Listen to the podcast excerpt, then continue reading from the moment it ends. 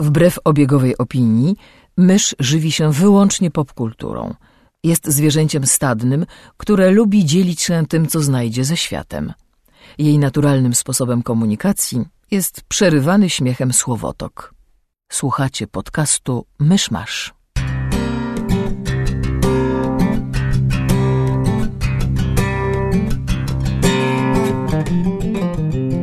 Drodzy słuchacze, jest poniedziałek, dziesiątego lutego dwa tysiące dwudziestego roku, sto osiemdziesiąta rocznica ślubu królowej Wiktorii i księcia Alberta, a także setna rocznica zaślubin Polski z morzem. Zapraszam do dwieście czterdziestego siódmego odcinka podcastu Mysz Masz. Mazel! Jedziemy, ses! Ale wiesz, Związek Polski z morzem to jest, to jest ciekawe, bo to była taka para, co się rozstawała i schodziła jeszcze raz, bo... Wszyscy, wszyscy wiemy oczywiście, jak to w tysiąc dziewięćset dwudziestym były te zaślubiny po odzyskaniu niepodległości, ale w czterdziestym piątym były ponowne zaślubiny z morzem, po tym krótkim rozstaniu. How romantic. Prawda? Tak. Um, jestem święcie przekonana, że brakowało wam tych naszych um, informacji um, i dyskusji, kiedy nas nie było. Did you miss us? Cześć, słuchajcie podcastu Mysz Masz, odcinek dwieście czterdziesty siódmy, jako się rzekło. Ja jestem Krzysiek Ceran, a ze mną przy mikrofonie siedzi mysz. Hello. I milczący dotąd Kamil. Hello. Kamil Borek zresztą. A... Ja już powiedziałam parę rzeczy po angielsku na sam początek podcastu, więc jeżeli ktoś chciałby mieć o to pretensje, to you're welcome. Czekam na was w komentarzach. E, tak. Nagrywamy już od tylu lat, a nadal się pojawiają te komentarze, więc this is for you. E, to, to jest rytualne przywitanie nowych słuchaczy oczywiście. E, wracamy z nowym sezonem. E, mamy w zwyczaju nie numerować naszych sezonów, więc jest po prostu nowy. Będzie tak. Lepszy od poprzednich przez samo bycie nowszym. To tak za- zawsze działa, prawda? E, jeśli usłyszycie dziwne dźwięki, to dlatego, że wszyscy siorbiemy świeżo zakupioną kawę, ponieważ postanowiliśmy zacząć ten nowy sezon em, pełni energii i kofeiny. Co zresztą bardzo, bardzo pasuje do filmu, który będziemy omawiać, ponieważ Birds of Prey... Który jest pełen energii i kokainy. And the Fantabulous Emancipation of, of One, one Harley, Harley Quinn. Quinn. Albo po polsku Ptaki Nocy i Fantastyczna Emancypacja... Pe- pe- pewnej Harley Quinn, Quinn tak? chyba. Tak. Chyba, chyba tak jest polski tytuł. E, czyli najnowsza produkcja na podstawie komiksów D C ze studia Warner Brothers. E, I co? W największym możliwym skrócie. Fajnie może. Było! Znaczy, to dla mnie fajny film. Wyszedłem z kina... Przed chwilą? E, tak, też, ale e, wychodząc z kina miałem takie, że fajny film, e, ale e, nie, nie wywarł na mnie jakiegoś ogromnego wrażenia. E, po czym jakby im dłużej się nad tym zastanawiałem, to też mam wrażenie, że miałem wobec niego trochę nie, nie fair oczekiwania, ale to może przejdę do tego później. Okej. Okay. No dla mnie, wydaje mi się, że to jest film e, D C, który podobał mi się najbardziej od... A co tam? Od Mrocznego Rycerza. Powiem, że od dwunastu lat D C nie miało tak dobrego filmu, co mm. mówi więcej o innych filmach D C niż o Birds of Prey. Mm. Tak. Które moim zdaniem zasługują na szkolną czwórkę, ewentualnie z plusem za entuzjazm i tak dalej, ale y, mam, mam zastrzeżenia co do tego filmu, ale bawiłem się całkiem dobrze. Znaczy ja mam mniej więcej takie same odczucia, jak m- miałam po Wonder Woman, który jakby ogólnie oceniliśmy, z tego co pamiętam, w Mysz Maszu pozytywnie, mimo krytyki co do tam pewnych rozwiązań, finału, ale jakby ogólnie nasze wrażenia po Wonder Woman były dość pozytywne. I tutaj też moje wrażenia były dość pozytywne, co niekoniecznie oznacza, że, że nie mam, nie mam paru krytycznych uwag, ale na pewno bawiłam się lepiej, no bo to jest jednak to, to jest troszeczkę inny klimat niż, niż Wonder Woman, chociaż z drugiej strony przed Birds of Prey był, był trailer do Wonder Woman osiemdziesiąt cztery, czyli do sequela, no i tam już wygląda na to, że tak nie wiem w jakim kierunku będą szli, ale może będzie trochę weselej, trochę luźniej, zobaczymy, może ten klimat la, lat osiemdziesiątych im tam coś da, ale Birds of Prey ogólnie bardzo spoko. Tak, no i jest Birds of Prey filmem reżyserowanym przez Kathy Yan, która jest reżyserką z niewielkim dorobkiem jak na razie, bo ona zrobiła jeden pełnometrażowy film wcześniej i trzy krótkometrażówki i to zasadniczo tyle i nie ukrywam, że jej poprzednie tytuły mi absolutnie nic nie mówią. Mnie również. Natomiast jest to również film mocno ciągnięty przez Margot Robbie, która poza graniem głównej roli w sensie Harley Quinn, nie Birds of Prey, chociaż to też byłoby ciekawe. Również ten film wyprodukowała i zdaje się, że od, od Suicide Squad, a przede wszystkim od odbioru i wyników Suicide Squad była tam mocno, mocno za kulisami, ciągnęła, żeby, żeby powstał ten konkretny film właśnie bardziej skupiający się na Harley niż... niż Znaczy nawet nie tyle na Harley, ale konkretnie właśnie na Harley i Birds of Prey, że Harley jakby nie jest postacią, która dobrze się sprawdza egzystując sama w próżni, że ona jakby najfajniej wypada w, w relacji czy w kontraście z innymi postaciami. Margot Robbie też bardzo właśnie zależała, żeby to był film nie tylko właśnie z, jakby z, z kobiecymi postaciami um, przed kamerą, ale też z bardzo dużym e, zaangażowaniem kobiet za kamerą, więc ona bardzo, bardzo ten film, jak to się mówi, e, czempionowała. Um, co, co, co bardzo się chwali i mam wrażenie, że, że te taką właśnie te taką um, jakieś zaangażowanie i miłość do tej postaci widać. M- m- może trochę analogicznie do tego, jak na przykład Ryan Reynolds czempionował Deadpoola i też był tam bardzo zaangażowany za kulisami. Mam wrażenie, że ta taka energia, jakieś zrozumienie postaci, jakieś takie fajne, fajne entuzjastyczne podejście tam widać. Też mam wrażenie, że jakby w, w analogii do Deadpoola Margot Robbie zależało na tym, żeby jakby odkupić tę postać. No jakby, tak, to jest zaskakująco ona... podobna podróż i zaskakująco czyli, podobne postacie, jak się nad tym zastanowić. Znaczy jakby Harley Quinn tak była jakby jednym z najjaśniejszych punktów Suicide Squad, ale, ale to nie znaczy, że zrobili z nią coś szczególnie interesującego. Hmm. Więc jakby tutaj chciała mieć szansę rzeczywiście pokazać, że, że można z tą postacią zrobić coś więcej. Jest ciekawe, co mówisz o tym, że to są zaskakujące co podobne postaci, bo nie zawsze tak było, w sensie e, jeśli chodzi o przedstawienie Harley Quinn, zaszła bardzo konkretna zmiana. E, nie wiem, kiedy zaczęły się...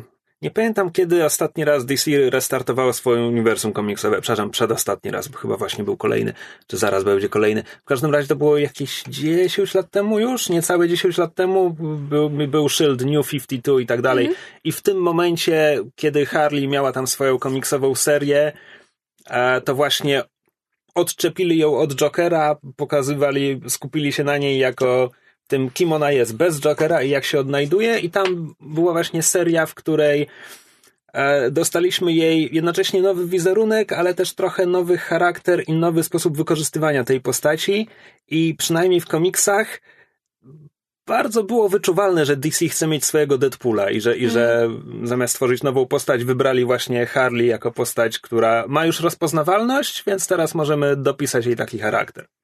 Ale z drugiej strony, jak się nad tym... Znaczy, tak bardzo jak rozumiem, że to mogło być wyrachowane ze strony D C pod tytułem chce mieć swojego Deadpoola, to tak na chłopski rozum Harley... Mam wrażenie, tak biorąc pod uwagę jej, jej historyczny ark w komiksach i jakby w D C... To jest postać, która ma bardzo dużo sensu, żeby miała właśnie taki charakter i spełniała taką funkcję, taką rolę, mam wrażenie. Znaczy inaczej, teraz z perspektywy czasu ma to dla mnie bardzo dużo sensu. Może. A czy ta, ta seria w New pięćdziesiąt dwa to jest też ta, w której um, zaczyna się umawiać z Pamelą? Z Poison Ivy? Czy ona się z nią umawia? I mean, they're girlfriends, no? E? Znaczy, my wszyscy wiemy, że tak jest, aha, ale słowo daję, ja wciąż nie jestem pewien, czy D C wydało kiedyś komiks, w którym one by się całowały, czy coś takiego. Co, możliwe, że on istnieje.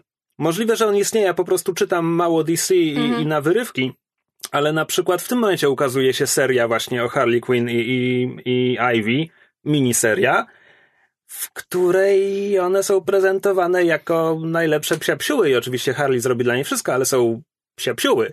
Hmm. Więc ja nie jestem pewien, czy D C pozwoliło ukanonizować to. Swoją drogą, skoro przy tym jesteśmy, może wy też widzieliście te nagłówki w internecie parę dni temu, kiedy ktokolwiek odpowiadał za kampanię marketingową filmu, postanowił, że należy podkreślić to, że w filmie będzie mowa o tym, że Harley Quinn ma byłą dziewczynę i jest biseksualna, jest pierwszą biseksualną postacią, którą pokazują na ekranie, ponieważ kiedy ja zobaczyłem te nagłówki, ja chciałem wierzyć, że tak będzie, ale wiedziałem, że będzie to, co jest w filmie. A ja, a ja, a ja oczywiście, jak ta, jak ta e, prosta, naiwna, e, myśląca jak najlepiej o wszystkich e, mysz, e, optymistycznie założyłam, że jednak, że to będzie coś. A to, a to jest jeszcze większa żenada niż w przypadku Rise of Skywalker, tak, kiedy też jest... postanowili sobie nabić punkty takimi nagłówkami. E, hej, lata temu mieliśmy odcinek o, o queerbaitingu i ja nie wiedziałem, czym jest queerbaiting. Drodzy słuchacze, to jest queerbaiting. Mhm. Mhm. Znaczy, z drugiej strony to też nie jest tak, że w film nie ma jakby kanonicznie queerowej postaci, bo ma. E, tak, oczywiście ma René Montoya tak. I pojawia się jej była dziewczyna na ekranie i jest mowa o tym, że były dziewczynami. To są rzeczy, których nie ma w odniesieniu do Harley Quinn. Tak, więc... Jako, jako rezyd, rezydująca osoba biseksualna w tym podcaście dzwonię dzwoneczkiem i mówię shame, shame, jeszcze nie byłoby, shame. To jest, to jest jak zwykle ten sam problem, że jakby nie byłoby w tym nic aż tak złego, gdyby właśnie nie kampania marketingowa, gdyby nie próbowali wokół tego jakby nabijać ale, sobie punktów. Ale nie, właśnie, czy to jest kampania marketingowa, bo jakby to, co... To, w jaki sposób mi to wpadło w radar, to jest to, że ktoś na Twitterze po obejrzeniu filmu napisał oh my god, Harley w D C U kanonicznie biseksualna, wrzucili do, do filmu, więc jakby ja nie to, byłam świadoma wpadło, tego, że... Mi to wpadło w radar jako kawałek wywiadu z Margot Robbie, w której osoba Aha. przeprowadzająca wywiad zadaje to pytanie. I być może osoba zadająca, pyta... zadająca pytań, być może osoba przeprowadzająca wy... wywiad zadała to pytanie, bo zobaczyła tego samego tweeta co ty, no ale Margot Robbie odpowiada na zasadzie, że no, no, no tak, jest w filmie o tym informacja. Jakby... Że tutaj tak. dosłownie można, dosłownie można mrugnąć, mrugnąć i, przegapić. i przegapić to, że tak się na, to jest dosłownie ułamek sekundy, kiedy się pojawia ten, znaczy i nawet jeśli, jeśli ktoś przegapił, to mówimy po prostu o scenie początkowej w, w animacji, animacji, gdzie jest pokazane parę, parę prze, przeszłych związków Harley i wśród nich widać nagle pojawia się Harley i jakaś dziewczyna. Znaczy ja, ja, ja autentycznie miałam moment, kiedy mój mózg, który jest absolutnie jak żyletka po prostu jak laser nakierowany na jakiekolwiek queerowe wątki, bo ja je widzę tam nawet, kiedy ich tam nie ma albo są bardzo subtelne, o czym później powiem przy okazji omawiania filmu, ale ja autentycznie spojrzałam na to i miałam takie o, tam jest dziewczyna. I mój mózg potrzebował pełnych trzydziestu sekund, kiedy film już dalej leciał, żeby zaskoczyć pod tytułem a, to o to chodziło. God fucking damn it! Więc tak, Harley jest kanonicznie biseksualna. Whoopty fucking do. Przynajmniej, przynajmniej wydali tego jako dodatek w, w ilustrowanym słowniczku do, do filmu. E... Tak. Um, dobrze, ale... Um, e... Czekaj, pijesz do Rise of Skywalker, bo tam przynajmniej na, jest na ekranie taki pocałunek. Znaczy, Nawet to... jeśli wciąż jest to żałosne i żenujące. Bardziej chodziło mi o różne po prostu rzeczy, które próbują wprowadzać do loru poprzez słowniczek. No to akurat e... długa gwiezdnowojenna tradycja. No tak, tak. Dodawanie sensu do książki. Tych filmów post factum jest... Tak. Jest wypełnianie luk cementem. Od najpierwszych tych filmów. Ale przecież chyba jeszcze z tym, z tym słowniczkiem to była taka akcja, że oni go wydali, a potem zaczęli go w panice wycofywać, nie, bo nie, tam nie. są rzeczy... Nie, nie, e, tu nie chodzi o słowniczek, tu chodzi o e, wizualny przewodnik a. po filmie, w którym są koncept arty... E, w oryginalnym wydaniu były chyba koncept arty do niezrealizowanego scenariusza Trevorowa. A. I dlatego go wycofali. Zresztą te konceptarty teraz są już wszędzie w internecie i niektóre z nich są fajne. Prawdopodobnie nie byłby to lepszy film, ale niektóre konceptarty są fajne. Skoro zeszliśmy na Rise of Skywalker, to żeby to nie było taka zupełna dygresja, to tylko chciałem powiedzieć, że właśnie miałem, miałem takie... Znaczy... Może, może zaimponowało mi to za duże słowo, ale użyjmy go, że zaimponowało mi to, że jakby film...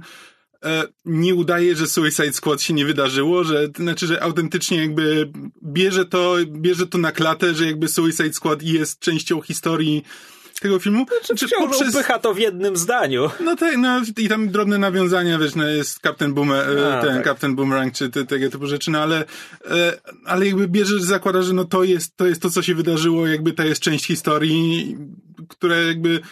Prawdopodobnie lepiej jest znać, jeśli się podchodzi do tego filmu, niż nie znać, no bo inaczej film ją po prostu streszcza w jednym zdaniu. Przepraszam, ja ale... się teraz patrzę na, z zadziwieniem na Kamila. Gdzie tam jest Captain Boomerang? E, na posterunku jest list gończy. A, to był on, bo ja, ja tak też, daleka ja widziałam ten plakat, że ja nie byłam pewna, kto to był. był. Okej, okay, dobra, that makes sense.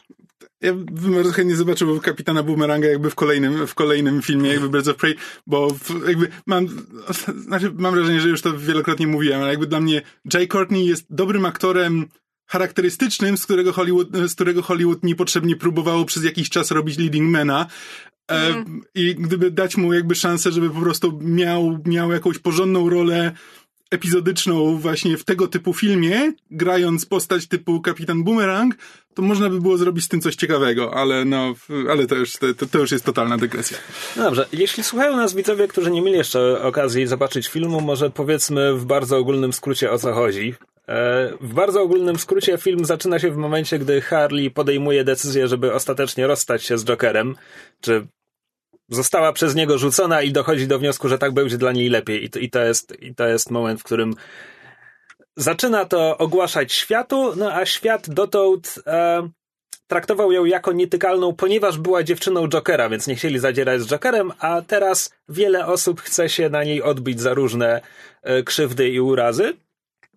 Więc na Harley zaczyna polować tłum różnych ludzi, zresztą z różnych powodów. A poza tym jest w mieście nowy, nowy gangster, e, Czarna Maska, g- czyli Roman Sionis, grany przez Ewana McGregora, który próbuje skonsolidować wpływy i rozszerzyć swoją działalność tam z jednej dzielnicy na, na całe Gotham. E, Głównie poprzez jakby wysyłanie wiadomości do... znaczy, żeby, znaczy... poprzez sym, symboliczne e, grożenie jakby innym szefom, w związku z czym jakby Harley jest częścią jakby jego planu, że skoro Jokera, skoro Joker z nią zerwał, no to jakby może jakby atakując Harley może niejako w trochę część, część wpływów Jokera w ten sposób symbolicznie zagarnąć. E, tak. Poza tym, poza tym w pewnym momencie w filmie e, wszyscy zaczną się ścigać o, o McGuffina. McGuffinem jest w pewien sposób e, młoda, młoda złodziejka Cassandra Cain, e, a pośród tych wszystkich jest jeszcze pani policjantka René Montoya, która próbuje prowadzić śledztwo przeciwko Black Maskowi, ale zasadniczo policja jej w tym zupełnie nie pomaga. E, tajemnicza zabójczyni strzelająca z kuszy, która zabija ludzi z sobie tylko znanych powodów, i występująca w klubie Black Maska piosenkarka Dinah Lance. Znana też jako Black Canary. Tak. I, I mam wrażenie, że tutaj muszę wspomnieć o moim pierwszym problemie z tym filmem, to znaczy, bo to są składniki na niemalże screwball comedy, na to jak te wszystkie wątki będą się tam przemie- przemieszać. Albo widziałem porównanie, że, że Birds of Prey są w stylu Gaja Ritchiego, no bo tam czasami Harley opowiada historię i czasami się cofa, żeby coś uzupełnić. Trochę? Tyl... No ale... właśnie, tylko że dla mnie to nie jest ani jedno, ani drugie. W sensie mamy tutaj wiele wątków i postaci, które wątki w końcu się splotą i mamy te siły, które polują na te dziewczyny, tylko że Tylko, że to jest ciągle jedna i ta sama siła. Znaczy, to zawsze jest tylko Black Mask, więc to nie jest tak, że tam się nagle splata mnóstwo wątków, żeby w finale e, gonili ich naziści, którzy wylecą na fontannie. Nawiązuje do e, Blues Brothers, które jest właśnie takim filmem, gdzie te wiele goniących sił w finale splata się w taki absurdalny pościg. I to jest energia, której według mnie Birds of Prey nie mają. Znaczy, to, to, jest, to jest czysto stylistyczny zabieg. Jakby to, że miesza trochę z chronologią, że cofa się na chwilę, żeby coś dopowiedzieć. I jakby pokazać ten film chronologicznie od początku do końca, niczego by to nie zmieniło. Tak. To nie tak, jest tak, w sensie że to, potrzebujemy żeby... tego zabiegu, żeby lepiej opowiedzieć tę historię. To zatrzymanie akcji, żeby teraz nam coś dopowiedzieć, to nigdy...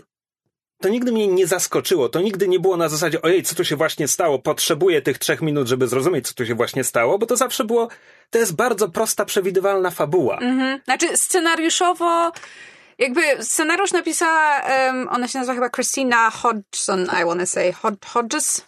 Wow.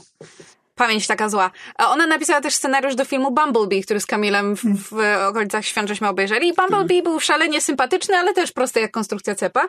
I tutaj mam wrażenie to samo, tak. Pani nazywa się Christina Hodson. Hodson. O, dziękuję bardzo. Bez G. Bez G. Um, i, I Birds of Prey też, też mają jakby podobne elementy. To znaczy to jest prosta fabuła, gdzie jest trochę takiego mm, humoru i jakiejś takiej odrobina tej przewrotności. Ale jednak...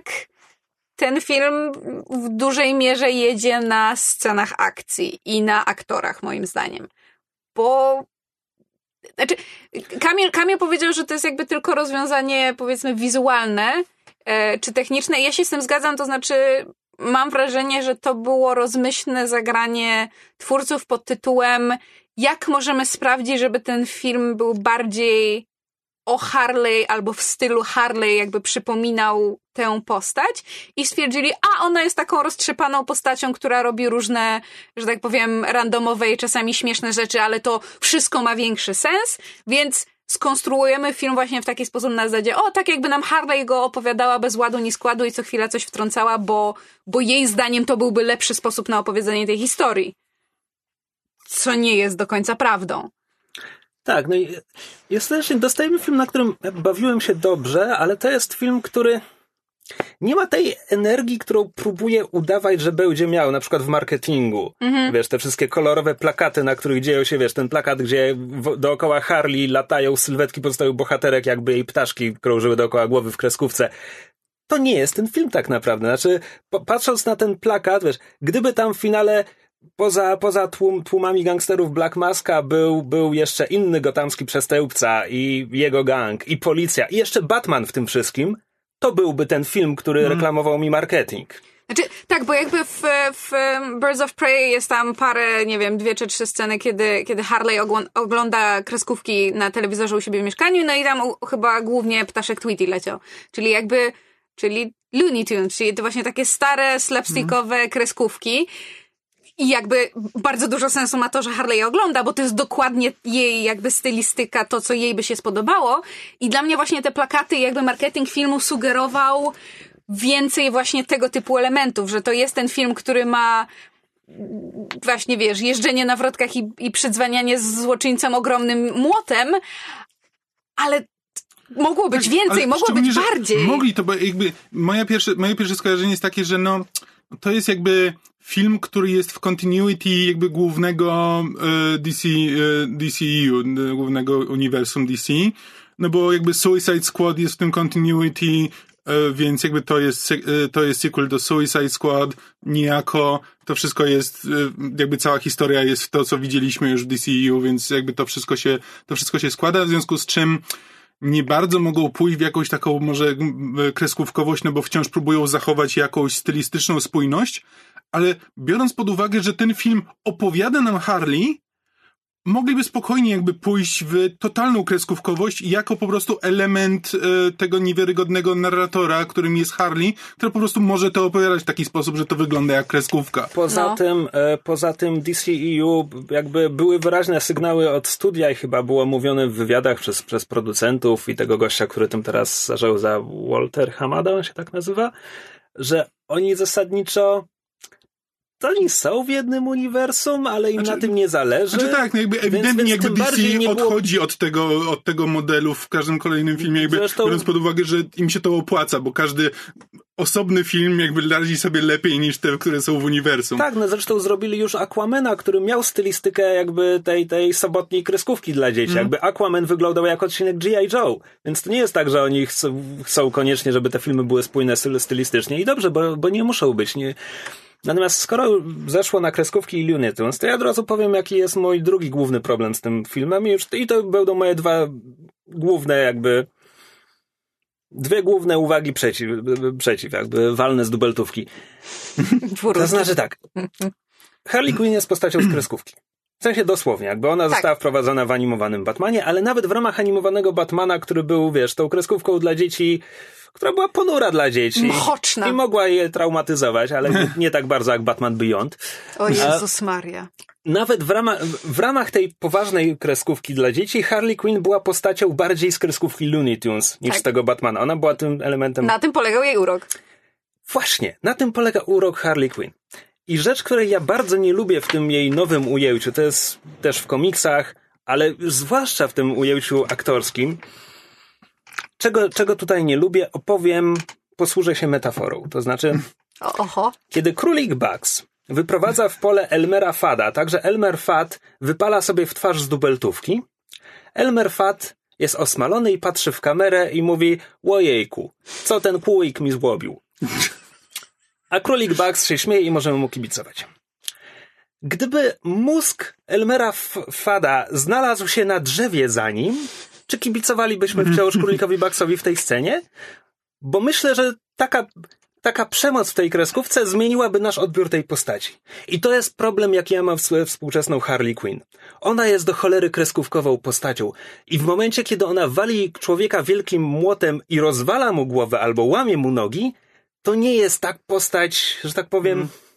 Znaczy, to szczerze... nie jest postać, którą ja lubię, to nie jest postać, którą ja chcę oglądać. Znaczy, to jest ciekawe, o czym mówisz, dlatego że ja jakby nie mam, e, oglądałam e, ten animowanego Batmana, oglądałam Batman Beyond, może nie od początku do końca, no ale jednak tam większość gdzieś po drodze wchłonęłam. Komiksów nie czytałam, natomiast dla mnie właśnie ciekawe w tym filmie było to, że może niesłusznie, ale zwróciłam właśnie uwagę na to, że Harley mimo wszystko nie posługuje się w dość wyraźny sposób bronią palną w tym filmie. To znaczy jakby jej główną bronią są kopnięcia, walenie właśnie, nie wiem, młotem, kijem baseballowym, y, tą... Em, Jezu...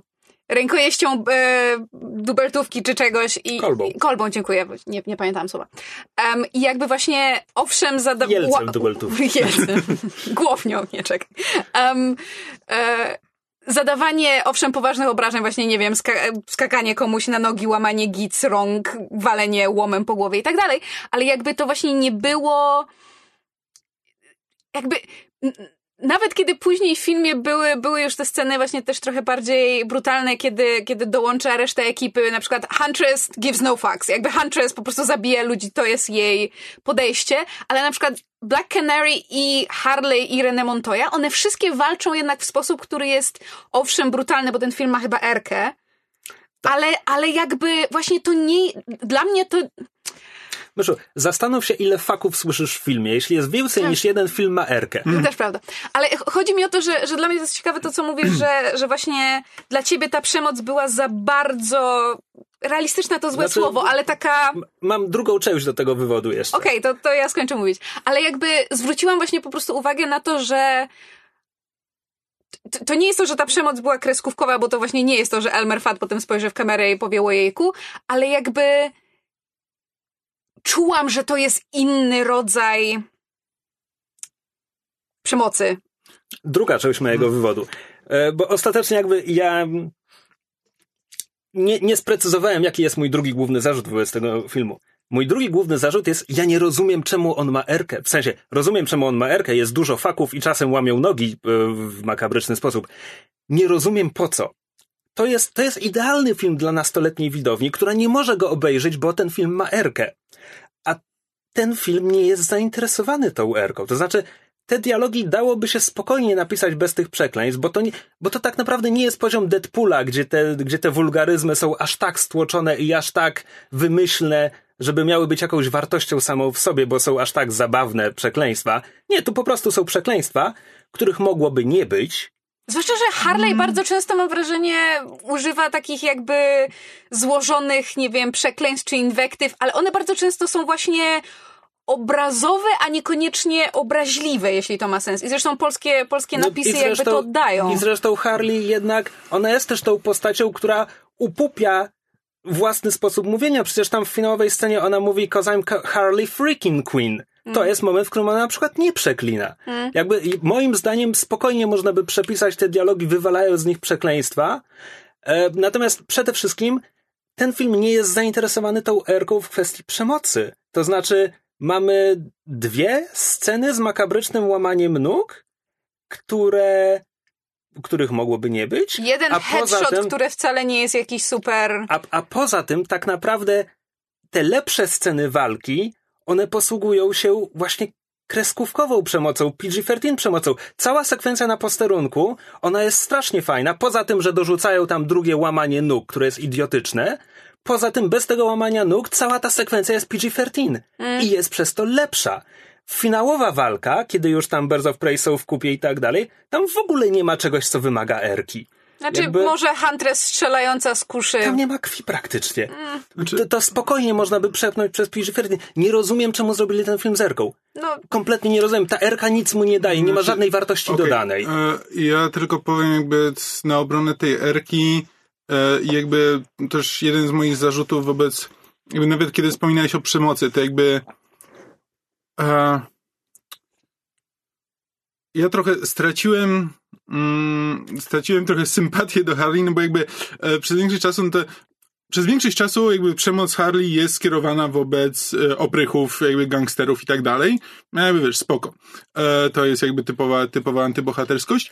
Potem jest też skierowana przeciwko policjantom, Co jakby też, jakby biorąc pod uwagę filmy antybohaterskie, jest spoko. Poza tym jesteśmy w Gotham i nawet mamy w ramach tego filmu pokazane, że jakby ten policjanci tutaj jakby w tym Gotham to nie są dobrzy, to nie są dobrzy gliniarze. Znaczy, jest, jest seksizm, który tłamsi Montoya, ale to nie jest tak, że mamy powiedziane, że to są skorumpowani policjanci. No nie, nie, nie ma sceny, że robią jeszcze dla Mac- Black Maska. Ale znaczy, jakby... René sugeruje w pewnym momencie, że, że jak tylko Black Mask zdobędzie odpowiednio dużo pieniędzy, to on sobie kupi całą policję. Więc to jest taka sugestia no, na zasadzie, tak... że no...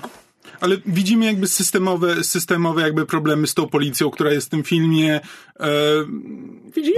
Nie ma brutalności policji, nie ma policji prześladującej kogokolwiek w tym filmie. Znaczy, wiesz co, no jest jakby... Po prostu... Nie, nie, no, René, jest, René... jest szklany sufit nad Montoyą i to jest najgorsze, co ten film mówi o policji. Znaczy, no tak, ale jakby mamy, mamy tego, wiesz, mamy komisarza, który jakby przypisuje sobie jej zasługi i jakby... Wszyscy na posterunku, znaczy, nie wiem, no może to, to jest, wiesz, to jest y, trochę, no, ale jakby wszyscy na tym posterunku jakby zasadniczo wiedzą, co tam się dzieje, jakby, no nie wiem. E, mam wrażenie, że trudno, trudno je, trudno by było wybielić jakby tych, tych, e, jakby wszystkich ten, no ale spoko. No dobra. No. Policja u Nolana jest gorsza niż w tym filmie. Nie, no jasne. No ale, ale okej, okay, dobra. To, ale to jest, e, tak, to jest e, w jakiś tam sposób problematyczne, no ale okej, okay, ale zrozumiałe. No ale jest też scena, w której jakby Harley kradnie, e, kradnie zakupy z supermarketu. Spoko, czemu nie? To jest Harley, jest, jest, prze, e, ten, jest złodziejką, czemu, e, spoko. E, I jakby wybiegając, taranuje jakiegoś po prostu przypadkowego ochroniarza, który staje jej na drodze, tak, że wiesz, on odlatuje na, odlatuje na dwa metry. I miałem takie, okej. Okay. W tym momencie jakby jej przemoc jest już skierowana na jakby zwykłych po prostu Bogu ducha winnych e, ludzi. Jakby, to jest, wiesz, to jest jedna scena, to nie jest coś, co się w tym filmie przy, pojawia wielokrotnie, ale sprawiło, że natychmiast, natychmiast straciłem, y, straciłem sympatię do Harley y, w tym momencie i y, trudno mi już ją było odzyskać. I właśnie o to mi chodzi, że jakby Harley jest postacią, która powinna egzystować w świecie, w którym obowiązują zasady z kreskówki albo z filmów, nie wiem, no z Kevina samego w domu, no. To jest mały psychopata, tak? Ale, tak? ale on jednak jakby jak kogoś rołbnie żelazkiem, to pozbawia go przytomności, a nie rozłupuje mu czaszkę. To jest ta różnica. Tak, tak. Jak cztery razy rzuci cegłą z wysokiego budun- budynku i dostaniesz nią w głowę, to, to, to nie masz... To Joemu masz... Pesci jest przykro. Tak, to nie masz wstrząśnienia mózgu, tylko to, to jest zabawne. To, to jest ta różnica. Tak. Znaczy, tak, ale jakby też druga część tego, że jakby tej erki jakby... Mm, to, że jakby... Całe, całe jakby przesłanie płynące z tego filmu to... Mm, jakby dużo gorzej by mi się oglądało, gdybym właśnie miał takie poczucie, że to jest film skierowany do dzieci. E, bo jakby ani no, Harley... Dzieci, nie przesadzajmy nastolatków. Jakby, no to jest film gloryfikujący Harley w jej takim dosyć nihilistycznym podejściu na zasadzie ja teraz, ja teraz idę po swoje i każdy, każdy kto stanie na mojej drodze, to, to dostanie po dupie, czy na to zasługuje, czy nie. Co jakby jest... Um, jest problematycznym przesłaniem, gdyby to był film skierowany do dzieci. Nastolatków. E, tak, i nastolatków.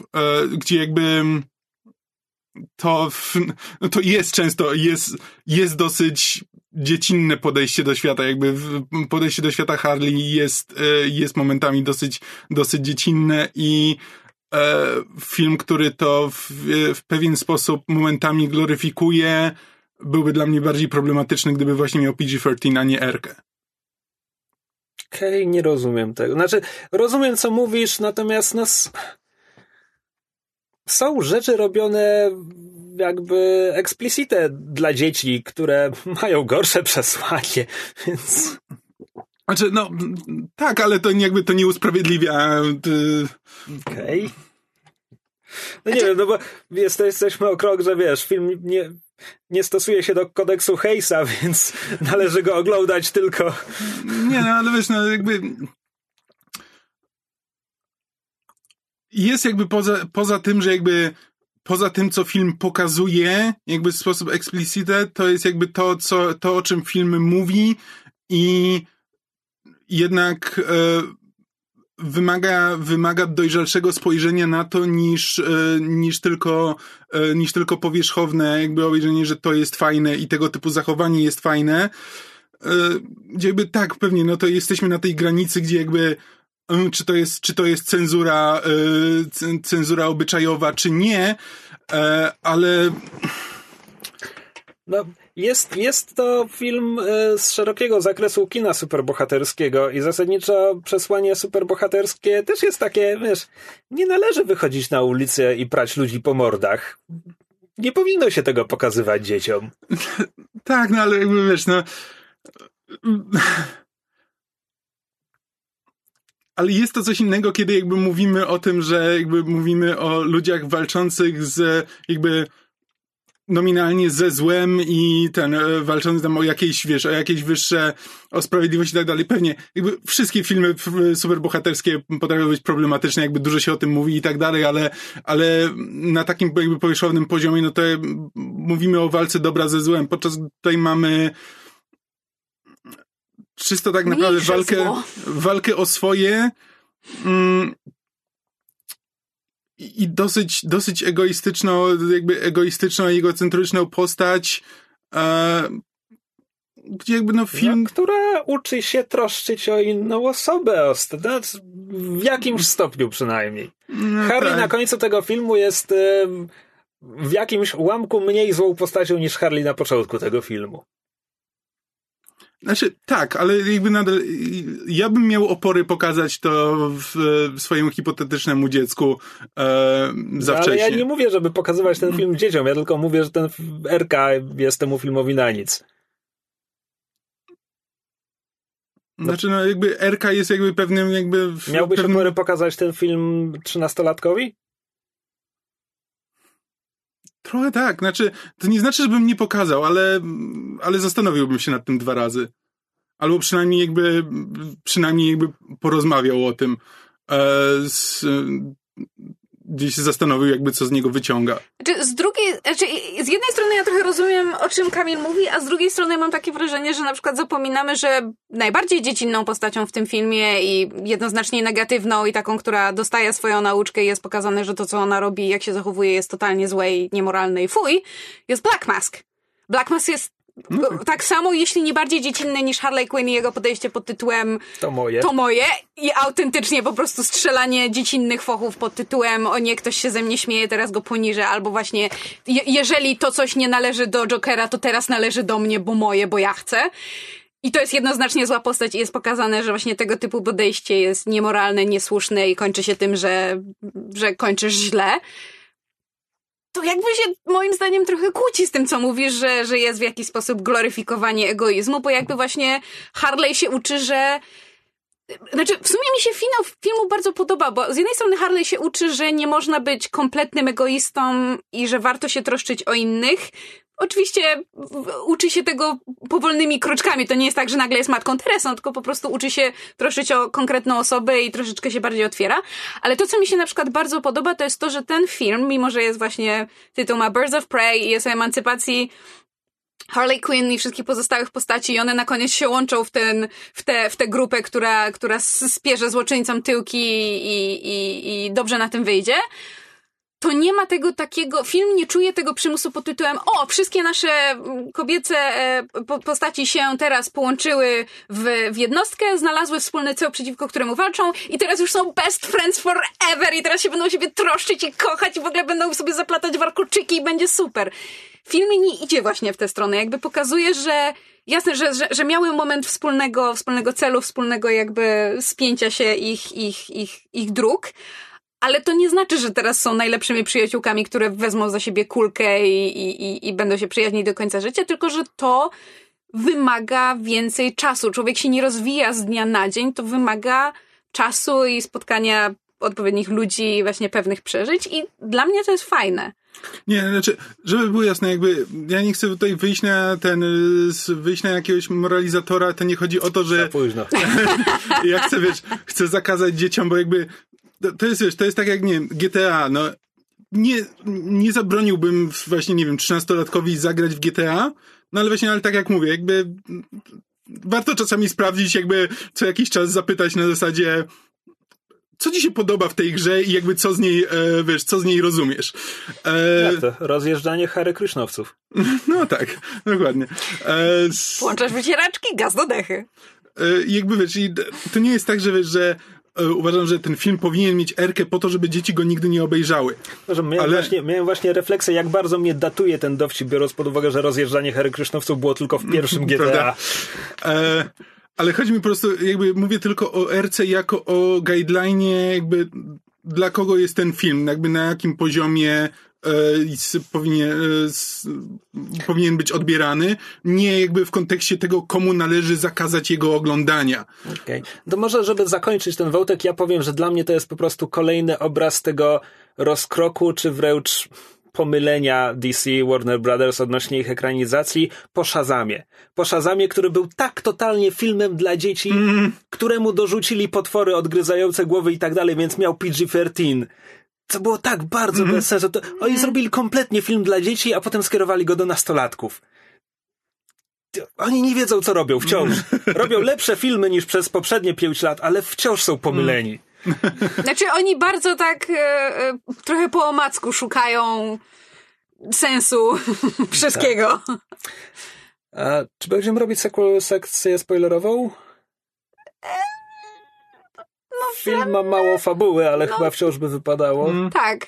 Um, żeby, żeby nie było to, co żeśmy do tej pory mówili, to nie były żadne wielkie spoilery, no bo jakby jeżeli idziecie na film Birds of Prey i nie spodziewacie się, że na sam koniec filmu wszystkie nasze bohaterki się spikną i będziemy mieli wielką rozpierduchę, to to, to chyba musimy porozmawiać na temat tego, jak wygląda konstrukcja fabuł filmów.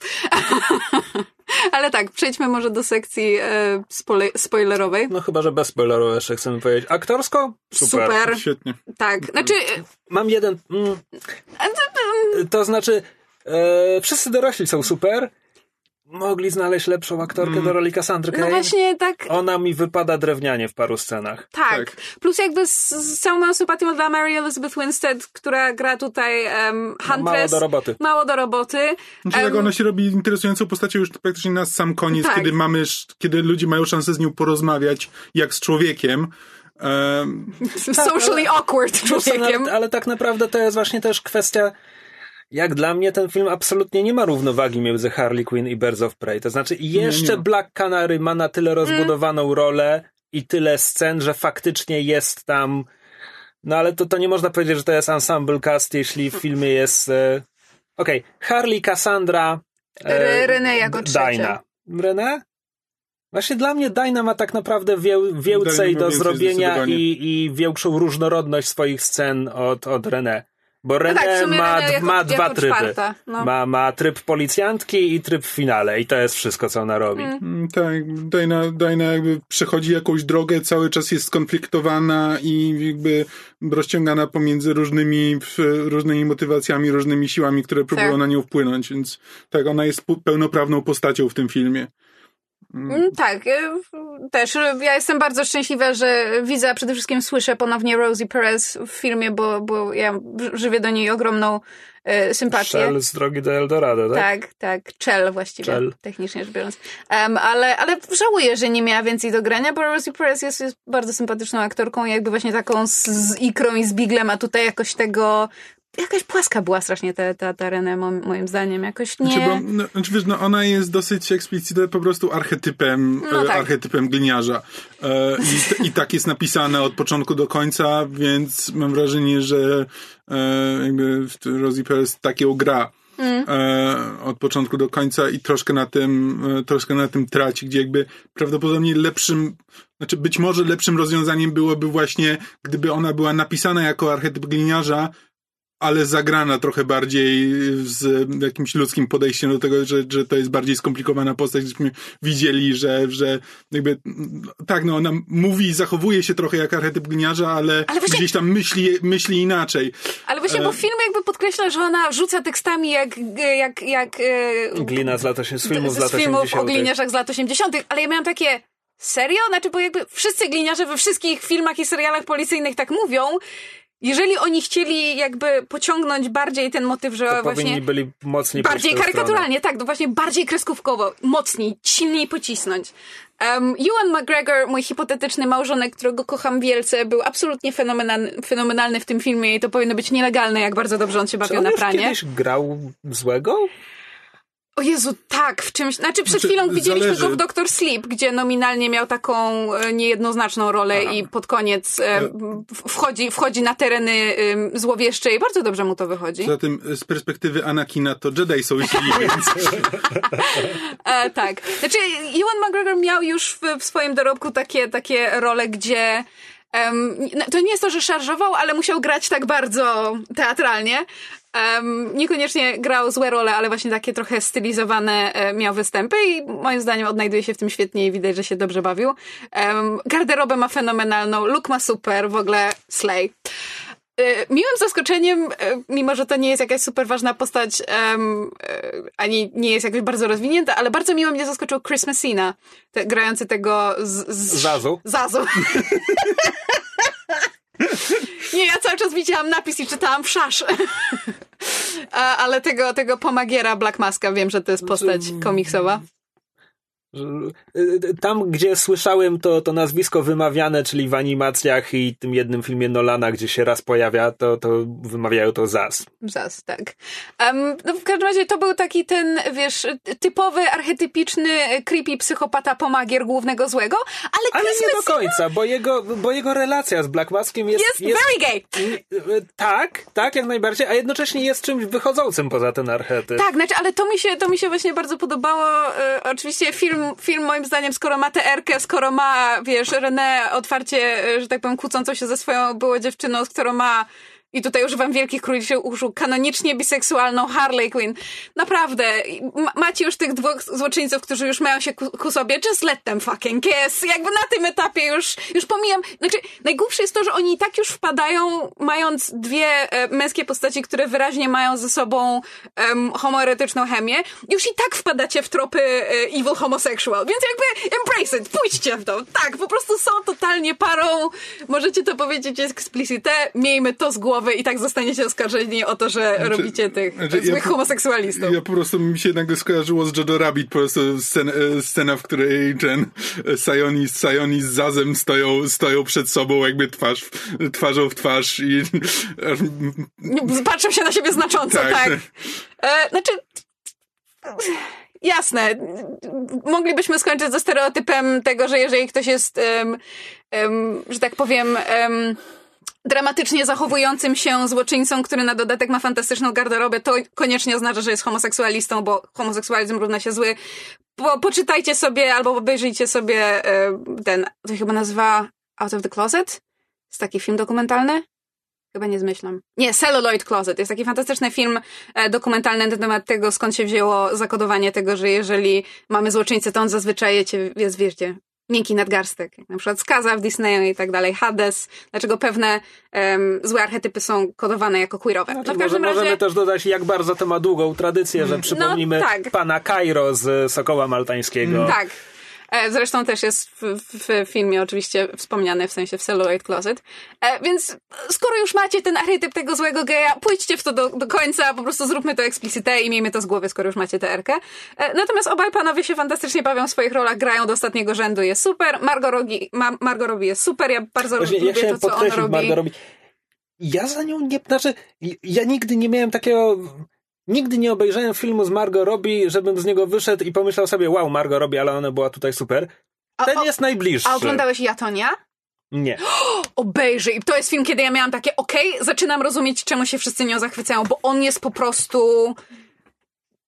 No, szewskis. Naprawdę jest okay. bardzo dobry. Natomiast tutaj mi się bardzo podobało to, jak ona grała Harley, właśnie w scenach, w których była nieco bardziej kreskówkowa. Mm-hmm. Te, te jakby...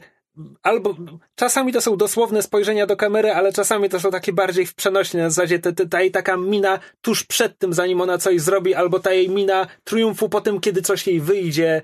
E... Tak, albo zawodu, kiedy coś się spieprzy. Tak, tak. To, tak. To, to, to akurat, akurat teraz przypominam sobie The Office, ale to są takie spojrzenia do kamery, jak ten Jim z The Office. Czasami po prostu na zasadzie tylko porozumiewawcze, porozumiewawczy tak. ułamek spojrzenia. Ale też bardzo, bardzo fajne są, może niekoniecznie te momenty, kiedy ona jest totalnie na poważnie, ale na przykład bardzo mi się podobały w filmie te momenty, kiedy ona nadal będąc tą zwariowaną, szaloną, um, kreskówkową Harley Quinn, wchodzi z powrotem na moment w rolę jakby pani psychiatry, ma, ma, ma doktorat, sama to podkreśla, i jakby zaczyna tym swoim nadal takim dziecinnym tonem na przykład analizować to, co się dzieje wokół, i strasznie mi się podobało, że w filmie jest kilka takich scen, kiedy ona właśnie jakby narra- narracyjnie mówi, jakie kto ma motywacje i co jest ich psychi- psychologiczną podbudową, i to są takie fajne momenty, kiedy właśnie Harley jakby przypomina o tym, że hej, mam doktorat, jestem psychiatrą, ja wiem, co tu się dzieje, I'm just crazy, i strasznie, strasznie mnie to ujęło. A te takie już totalnie zagrane na poważnie dramatyczne momenty, gdzie mają być wielkie przeżycia, albo Harley sobie zdaje sprawę z tego, że popełniła błąd, eh, no musiały być filmy, bo jakby jakiś ten, ten emocjonalny payoff musi być. Ale tak, aktorsko, aktorsko wyszło super, muzyka jest super, w sensie zarówno... Znaczy, sam soundtrack musiałabym przesłuchać, w sensie jakby gołą, gołą muzykę do filmu, natomiast ścieżka dźwiękowa ma bardzo fajnie dobrane kawałki, są dobrze podpasowane do scen akcji.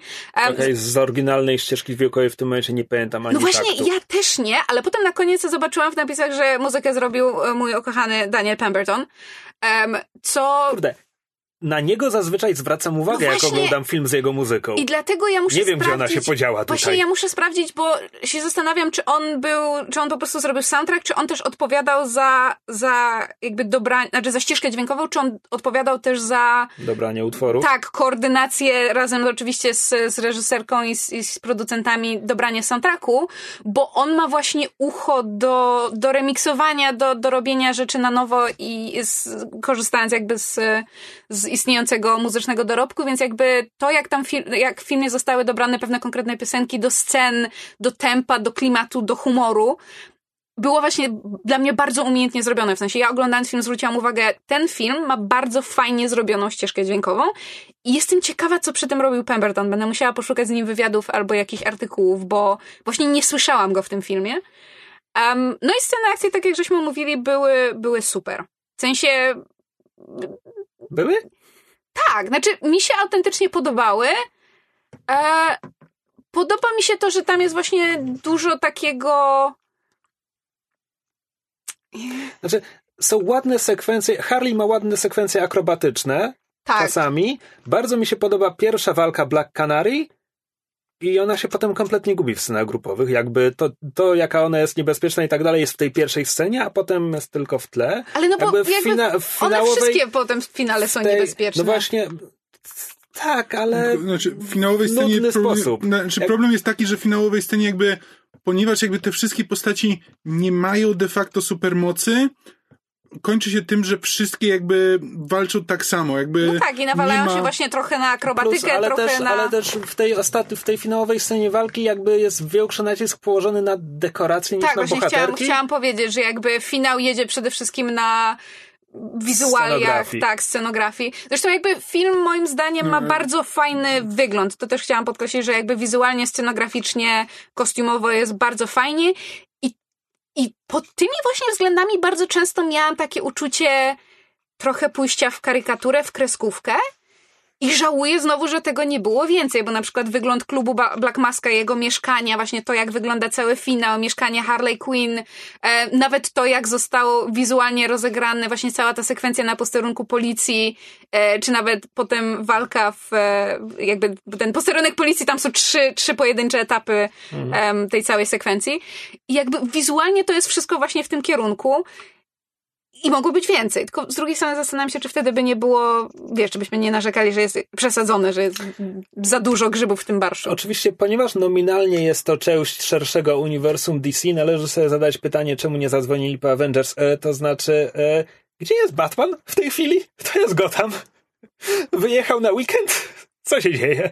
No, trochę. Hmm. Że nie ma ani jednej jakby wzmianki o tym, co zwłaszcza, się... zwłaszcza kiedy, że tak powiem, w mieście dochodzi do, do dużych... Um, um... Znaczy, nie, czekaj, czekaj, czekaj, przecież to jest Batman Zacka Snydera. Jemu nie przeszkadza, jeśli przestępcy się mordują nawzajem. No, tak, przecież sam tak. ich morduje. Hmm, fair. Snyderverse, Snyderverse. Kills whatever Snyderverse can. Tak, dobrze, ale to chyba żeśmy się wyprztykali z tak. części bezspoilerowej. Przechodzimy do części e, spoilerowej. Zanim zapomnę, czy mogę coś powiedzieć? Tak. Więc jedyna, jedyna dodana wartość erki w tym filmie dla mnie to jest jeden dowcip, I zachowałem go do części spoilerowej, ponieważ kiedy Black Mask spada z odpalonymi granatami do wody, spodziewamy się, że wpadnie do wody i woda wybuchnie, więc kiedy rozrywa go na kawałki nad wodą, to jest zabawne. Mm. To jest ten jeden dowcip, który temu filmowi dała Erka, który jak dla mnie jest okej, okay, bez Erki nie mogliście tego zrobić, spoko. Mm. Jeden dowcip w całym filmie. Ale rzeczywiście Kamil świadkiem, że ja się zaczęłam natychmiast śmiać na tej scenie. Mm. Muszę powiedzieć, że spodziewałem się, że jednak e, że skończy się tym, że jakby kanoni- znaczy nie wiem, na ile to jest kanoniczne, bo to chyba nie w każdej wersji Black Maska tak było, że miał tę, tę maskę przyspawaną do, do twarzy, ale że gdzieś tam że gdzieś tam w finale skończy się tym, że mu przyspawają tę maskę i e, w następnych częściach, jeśli pojawi się Black Mask, to przynajmniej Ewan McGregor nie będzie musiał przyjeżdżać na plan. E. Wiesz co, nie, nie potrafię ci odpowiedzieć na pytanie. Chyba nigdy w życiu nie czytałem komiksu z Black Maskiem. Mm. Black Maska znam z animacji Under the Red Hood i wiem, że był w Arkham Origins i to jest zasadniczo moja znajomość Black Maska. Wiem, że jakby w, że on miał tę maskę jakby przyspawaną do twarzy, jakby przyklejoną, ale nie wiem, czy to jest jakby każda jego wersja, czy ten, czy nie. Tragiczny no. wypadek z klejem stolarskim. Sekretny origin Black Maska. Jeśli chodzi o, jakby to ujął wieszcz, komiksową akuratność tego filmu, to e, oceniłbym ją tak na cztery, cztery gwiazdki na pięć, bo Harley jest, e, znowu, to jest jej ujęcie z tych nowych komiksów, no i zachowali tę koszmarną charakteryzację z Suicide Squadu, żeby tu była ciągłość, więc ma tatuaże na twarzy. Mm. Nie, nie, to nie przeszkadza. E, natomiast w... Zwróciłem uwagę, że w napisach końcowych, jak są podziękowania dla twórców komiksowych, to jakby na pierwszym miejscu byli wymienieni, znaczy Paul Dini i Bruce Timm są tam gdzieś wymienieni, ale w specjalnych podziękowaniach chyba wyżej byli Amanda Conner i Jimmy Palmiotti, którzy właśnie zrobili tę serię komiksową o Harley z New pięćdziesiąt dwa, gdzie, więc oni są autorami tej jej, tego jej wizerunku, ta, ta kredowo-biała skóra, te hot pantsy, te warkocze. W ich komiksie też Harley jest w drużynie roller derby. W ich komiksie ma wypchanego tego tam bobra, Dobra. więc więc to jest nawiązanie komiksowe kompletnie. Więc jeśli, jeśli chodzi o Harley, jest, jest bardzo komiksowa. Black Canary, zdumiałem się, że zależało im na tyle, żeby w jednym zdaniu dorzucić ten jej origin o tym, że jej matka też miała moce i była superbohaterką i tak dalej, bo to jest to, to jest porąbane. Ja nie chcę wpadać w wir, bo nie znam D C na tyle dobrze. Ale... Ale Oho. zanim D C miało pierwszy kryzys, to w pewnym momencie mieli komiksy, które... które Czekaj, ale mówisz o reboocie kryzysu. Mówię o kryzysach na nieskończonych ziemiach tak, i tak dziękuję. dalej. Tak. Cyklicznym resetowaniu uniwersum i przepisywaniu go. Oryginalnie w pewnym momencie mieli komiksy, które się, których akcja rozgrywała się na Ziemi jeden i na Ziemi dwa. I tam częściowo były te same postaci, ale na przykład na jednej z Ziemi byli, byli starsi.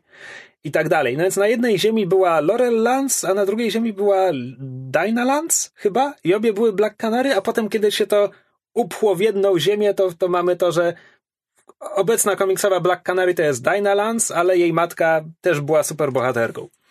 To się robi jeszcze zabawniejsze, kiedy próbujesz ten, się rozeznać, jak to zrobili w tych serialach Arrow i tak dalej, bo mm. tam to jest po prostu kociokwik. Jakby wczoraj to liczyłem, a i przez te seriale przewinęły się chyba cztery Black Canary.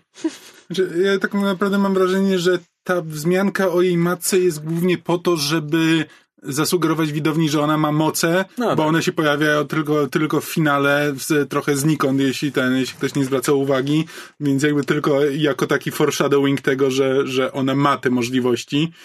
Tak, no w każdym razie, więc, więc Black Canary też jest, też jest dość, dość akuratna, nie mam pojęcia, czy ona miała przeszłość śpiewania dla bossa mafijnego, ale mniejsza o to, to jest detal. René Montoya powiedziałbym tak pół na pół, to znaczy tak, ta policjantka z problemami z alkoholem, okej, okay, ale trochę mi tam zabrakło, żeby, żeby to była ta postać, którą mm. kojarzę. A, ale cholera wie, może w następnym filmie będzie, będzie bardziej. Huntress, o Huntress nie wiem nic. Huntress jest, poza tym, że się nabijają z niej, w sensie ty, ty, człowiek z że, że, że ma, że ma tę, tę edgy osobowość i ćwiczy przed lustrem i, i nabijają się z jej pseudonimu. Poza tym jest, jest stuprocentowo akuratna.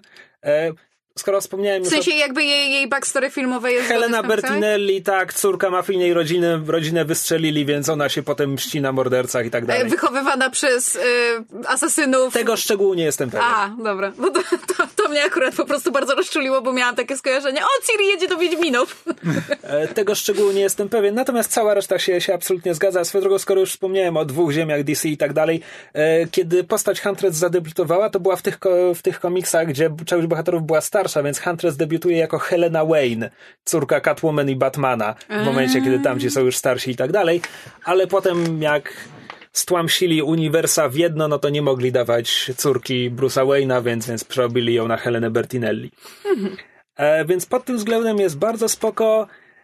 Cassandra Cain akurat nigdzie też komiksowa zero. Koło zero. Nie, ch- nie tak. cholery. Ja chciałem zapytać, bo ja nie wiem, kim jest Cassandra Cain. A, znaczy, zanim, ja wiem, doczytałam. Zanim, zanim do tego przejdę, e, chciałbym tylko powiedzieć, że gdyby ten sam film z tą samą postacią, gdyby tę postać nazwali e, Harper Row albo Holly Robinson, miałoby to dużo więcej sensu.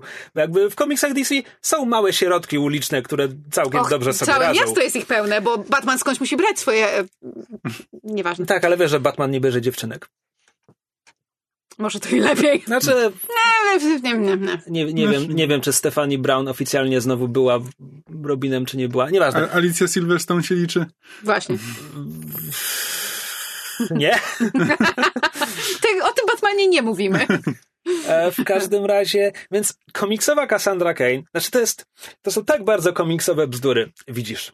Jej rodzice są najlepszymi płatnymi mordercami na świecie. Jej ojciec specjalnie wychowuje ją... Chów, chów zimny, e, bardzo zimny. W sensie, jej ojciec uczy ją, nie uczy jej mówić, uczy jej mowy ciała. W związku z czym Cassandra Cain, kiedy pojawia się jako nastolatka, jest niemalże niemową. Funkcjonalnie. E, tak. Znaczy, to... posługuje się pojedynczymi słowami. Tak. Też nie wiem, czy od samego początku. Chyba nie, po pewnym Za to czasie. Jest naj, najgroźniejszą osobą na świecie, jeśli chodzi o walkę wręcz. W sensie, zapomnij o Batmanie, Deathstroke'u, ktokolwiek. Ona jest lepsza, ponieważ... Czytać in... czyta cię jak otwartą księgę. Tak. Okej, okay, Taskmaster in... to jest inny uniwersum. Intu, intuicyjnie, nie, nie, też inna moc. Bo e, Taskmaster kopiuje twoje no, ruchy. Wiem, e, tak, a Cassandra Cain po prostu widzi twoje drżenie powieki i wie pięć kroków do przodu, Jasne. jak cię rozłożyć na łopatki i połamać e, rzepki. A, więc to jest bzdura oczywiście kompletna. No ale wzięcie tej konkretnej postaci po to, żeby zrobić z niej po prostu kieszonkowczynię. E, nie wiem, jaki jest feminatyw od kieszonkowca. Sure. Złodziejkę. Złodziejkę. Jest takie... Na cholerę. I to nawet nie jest tak, że Cassandra Cain ma jakiś komiksowy związek z Birds of Prey, żeby to miało sens. Znaczy ona w pewnym momencie była podopieczną Barbary Gordon, ale sama nie należała do Birds of Prey chyba? I don't think so. No właśnie. Har- Harper Row przynajmniej miała pseudonim Bluebird. Pasowałoby do tego ptasiego trendu, no, którego... Kim jest Harper Row? E... Funkcjonalnie sierotą z Gotham, która w pewnym momencie pomaga Batmanowi w, no, okay. w nieco bardziej nowożytnych komiksach. A swoją drogą... E, Czekaj, a Cassandra Cain była przez moment Batgirl, a potem... Cassandra Cain była... Cassandra Cain została, e, tak, została Batgirl, potem e, ten Black Bat to jest po prostu z, z jednej historii, to się, to się nieszczególnie liczy, natomiast potem był restart uniwersum e, i głupie zmiany, w ramach których Cassandra Cain ma pseudonim Orphan i nigdy nie była Batgirl, ponieważ zresetowano uniwersum. Znaczy nie tyle zresetowano, co doktor Manhattan przepisał wszystkim życie, ponieważ D C... No tak. Czy widzisz kompletny brak zaskoczenia na mojej twarzy? Czekaj, czekaj, skoro tak dobrze. Za parę miesięcy ukaże się komiks, w którym Wally West, który kiedyś był Flashem, ale już nie jest Flashem, usiądzie na krześle Mobiusa e, z mocą doktora Manhattana, żeby przepisać e, historię świata D C, ponieważ oni sobie robią kolejny restart. A... E, Watchmeni są częścią uniwersum D C od, od roku. Albo mm. dwóch. A. Nie, zero, zero zaskoczenia. Jakby... Mm. Już, już tak mocno mi zakodowałeś, że komiksy są dziwne, że ja po prostu już z nie, automatu nie, się nie dziwię. Nie. Oho. Nie. Komiksy są dziwne, to jest jakby fraza, jakby lubimy ją i tak dalej, ale jest duża różnica między dziwne i zwyczajnie głupie. Ja właśnie chciałam powiedzieć, że głupie. Hmm. No ale tak, Cassandra Cain w firmowych Birds of Prey nie stała koło komiksowej, nawet jej nie widziała na oczy. Jest sierotą, to się zgadza. Nie, czekaj, komiksowa nie jest sierotą, przecież ma rodziców, rodziców supermorderców. Może się zasugerowali tym oni nową ksywą Orphan i wzięli to sobie za bardzo do serca. Swoją drogą byśmy z Kamilem przesiedzieli napisy końcowe, ponieważ chcieliśmy zobaczyć, kto robił tłumaczenie. Pozdrawiamy Kubę Kowalczyka, który całkiem nieźle zrobił napisy, tylko ma jedną literówkę, więc proszę sobie porozmawiać z korektorem. Kwestia korekty, nie, nie Kuby Kowalczyka. Tak, tylko się zastanawiam, bo było zamiast słowo albo było alby, w sensie... Ben, widziałem. Tak, i ja się zastanawiam, czy po prostu y, słownik nie podkreślił, bo uznał, że... Że to wyspa. Że tak, że Napoleon ucieka z Alby. Chyba tak nie działa. Wiem, ale miałam taką myśl. W każdym razie przesiedzieliśmy na napisach i zobaczyliśmy, że był konsultant do kieszonkowstwa. Ha! No nie? No proszę. A i Margot Robbie i Ewan McGregor mieli konsultanta w sprawie akcentu. Tego samego. Tego samego konsultanta, tak. No Margot Robbie jakby robi afektowany akcent, natomiast Ewan McGregor na, pozbawił się swojego oryginalnego akcentu, co jest dziwne, dlatego że on dla, gra Amerykanów i to bardzo dobrze, więc ja nie wiem, po co go, czym go chcieli szkolić. No. Obejrzeliśmy napisy końcowe. Okay. Tak. Swoją drogą też był, był, był um, wrang, ten wrangler... Para jeansów. Treser. Treser do zwierząt i na koniec jest oczywiście znaczek, że tam żadne zwierzęta nie ucierpiały i ja miałam takie, czekaj, chodzi o wypchanego bobra czy o C G I-ową hienę, bo ja nie wiem. Kamil zasugerował, że może oni w pewnym momencie na planie znaczy, mieli prawdziwą hienę, żeby jakby zobaczyć znaczy, jak ona się rusza. No to nie było czyste C G I, to jakby znaczy, to jest... no, nie wiem, jakoś nie wątpię, żeby Margot Robbie dała się lizać po pysku prawdziwej hienie. Znaczy, to wciąż jest dzikie zwierzę, nawet jak jest stresowane. Znaczy, ja powiem, że to bardziej... Patrzysz na mnie, jakbym miał uznać odpowiedź. Znaczy, nie, dla mnie to bardziej może być kwestia... Masz dwa koty. Kwestia wilkorów, na zasadzie, że to jest po prostu duży pies, którego przerobili tak, na hienę może. W postprodukcji czy coś.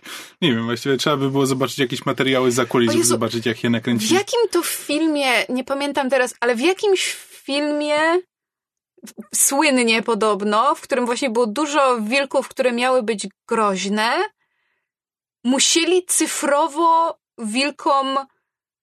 wyciąć ogony i wstawić komputerowe, bo, bo wilkory, znaczy wilczury na planie, które używali jako wilki, to mimo wszystko są tresowane psy i one się tak cieszyły, że są na planie i grają z ludźmi, że dobrze wykonują sztuczki, że przez cały czas, kiedy były na ekranie, to machały ogonami i oni musieli je cyfrowo wyciąć i wstawić wiszące ogony, tak żeby wilkor wyglądał na złego, bo on się szczerzy, ale z tyłu ogon mu lata, bo się cieszy, bo dobrze robi sztuczkę i zaraz dostanie nagrodę. Nie pamiętam, w jakim to było filmie, będę musiała sprawdzić, ale to jest podobno słynna historia. Mo- może, może to z Liam The Grey. O, to, to... Może? Znaczy, nie wiem, pierwszy, pierwszy film z wilkami, który mi przyszedł do głowy. No, powiecie, z takich, z takich, e, z takich historii to ja zawsze pamiętam u Polańskiego w Nieustraszonych Pogromcach Wampirów, jak e, e, sanie, kon, sanie konne są ścigane przez watachę wilków i to są owczarki niemieckie w kubraczkach i to bardzo, bardzo widać. E, no i oczywiście moje ulubione ujęcie w serialach z ostatniej dekady, to znaczy złowrogi, głodny pies, który za moment pożre Ramzeja Boltona w Grze o Tron, uwaga, spoiler, który patrzy na niego z taką miłością. Master. Taki dobry piesek. Tak. A, ale propos Master mi się skojarzyło, bo film jest, nie byłem o emancypacji Harley Quinn i jakby na początku film nam, e, jakby mamy całą tę, zresztą co, co du, czułam duchową więź z bohaterką i to mam wrażenie bardzo takie, znaczy pokazano to stereotypowo, ale to takie, wiesz, e, pokazanie jak Harley przeżywa to rozstanie i je, wiesz, lody i się wyżywa i tak dalej. To bardzo, bardzo, że tak powiem, spoko. Um, natomiast to trwa pewien czas i jakby widać, że ona ma problem z tym, żeby się pogodzić, że ona to odchorowuje, że nikomu się nie przyznała na głos i cały czas udaje, że, że nadal jest Jokerem, żeby mieć tę taką swoją swobodę, no bo jednak ma dzięki temu jakieś benefity, że, że potem jak się rozstaje, to z hukiem. Ale jakby film trochę ignoruje ten właśnie wątek na zasadzie, że Black Mask teraz zaczyna jakby traktować ją jak swoją własność i że próbuje nad nią wywierać wpływ. Zresztą taki sam wpływ wywiera nad, nad Canary, nazywając ją swoją ptaszyną. Jakby dziwne, że Harley nie, jakby nie, nie reaguje, widząc jak on traktuje Black Canary i że na tym polu nie ma jakiegoś sygnału, że hej, może Harley by to jakoś skomentowała. I tak samo w finale filmu Black Mask, do, kiedy oni są na tym molo i, i Black Mask jakby e, próbuje ten, b, grać w psychologiczne gierki z Harley na zasadzie, że, że jesteś moja, że należysz do mnie. I mam takie really? Bo, bo nigdzie w filmie jakby nie było widać, żebyś miał nad nią jakąkolwiek kontrolę. Harley też nie wyraża w żadnym momencie na zasadzie, że o nie, spod wpływu jednego alfa samca wpadłam w drugiego, mimo że jakby film... W pewnym momencie tam koleżanki Harley z Roller Derby mówią, że o, że ona tylko zaraz właśnie wpadnie z, z łap jednego samca alfa do drugiego, bo ona kompletnie nie jest w stanie żyć sama. Jakby niby ten film ma w tytule emancypację, jest o tej emancypacji, ale jakby nie ciśnie w tę stronę. Zgadzam się z tobą. Plus ja byłem zaskoczony konstrukcją filmu, bo mam wrażenie, że jeden ze zwiastunów oszukiwał, albo tak zlepił ujęcie, albo ja sobie po prostu nieuważnie oglądałem zwiastun i sobie coś dopowiedziałem. Wydaje mi się, że w jednym ze zwiastunów była scena, że Black Mask ma złapaną nie tylko Harley, ale też właśnie jeszcze dwie, dwie inne członkini Birds of Prey? Nie wiem, aż ale, tak dobrze nie kojarzę. Ale może, może mi się po prostu zmieszały dwie sceny. W każdym razie zmierzam do tego, że ja się spodziewałem od tego filmu, że, e, że Black Mask będzie zmuszał do współpracy kilka bohaterek, które się spikną, jakby najpierw działają dla niego, a potem się spikają, żeby działać przeciwko niemu. A I tak, dlatego... to akurat trailery moim zdaniem surego I sugerowały. Dlatego byłem zaskoczony tym, że tak naprawdę wszystko to prowadzi do tego, żeby one dopiero w finale się zjednoczyły i to jest już koniec filmu. Tak, i to bardziej znaczy, dla ochrony Kassandry niż... Znaczy, to, to by miało trochę więcej sensu moim zdaniem, no bo jakby w tym momencie na przykład Huntress jest tak trochę zupełnym przypadkiem, jakby wpada w to, że szczególnie, że nawet, wiesz, nawet nie wiemy, nawet to jest na zasadzie, ona nawet nie wie, że jest przeciwko, przeciwko Sionisowi, tylko na koniec się dowiaduje, bo ktoś jej mówi, że e, ale nie, tak naprawdę to ci ludzie, których, których ty ścigałaś, to oni pracują dla Sionisa i ona mówi, a okej, okay, no dobra, to w takim razie trzeba z nim walczyć. E, no jakby one tak... Znaczy Black Canary ma ewidentnie jakby, ewidentnie jest przeciwko, to, to, to ma sens, jakby Black Canary i Harley Quinn, ich wątki... mają jakąś, jakąś taką wspólną nić ideologiczną, René która się... też. No, ale... no tak. Ten... Plus jakby... Gdyby... Znaczy inaczej, René jest w opozycji do Black Maska, to nie... No, tam niby ma być echem to, jak ona jest traktowana na posterunku, ten szklany sufit mm. ma być równoważnią dla tego, jak Black Mask traktuje Black Canary. Znaczy nie równoważnią, ale, ale w sensie tak, rozum... to jest ten Echa. element tak. wyzysku przez mężczyzn. Ale jakby właśnie...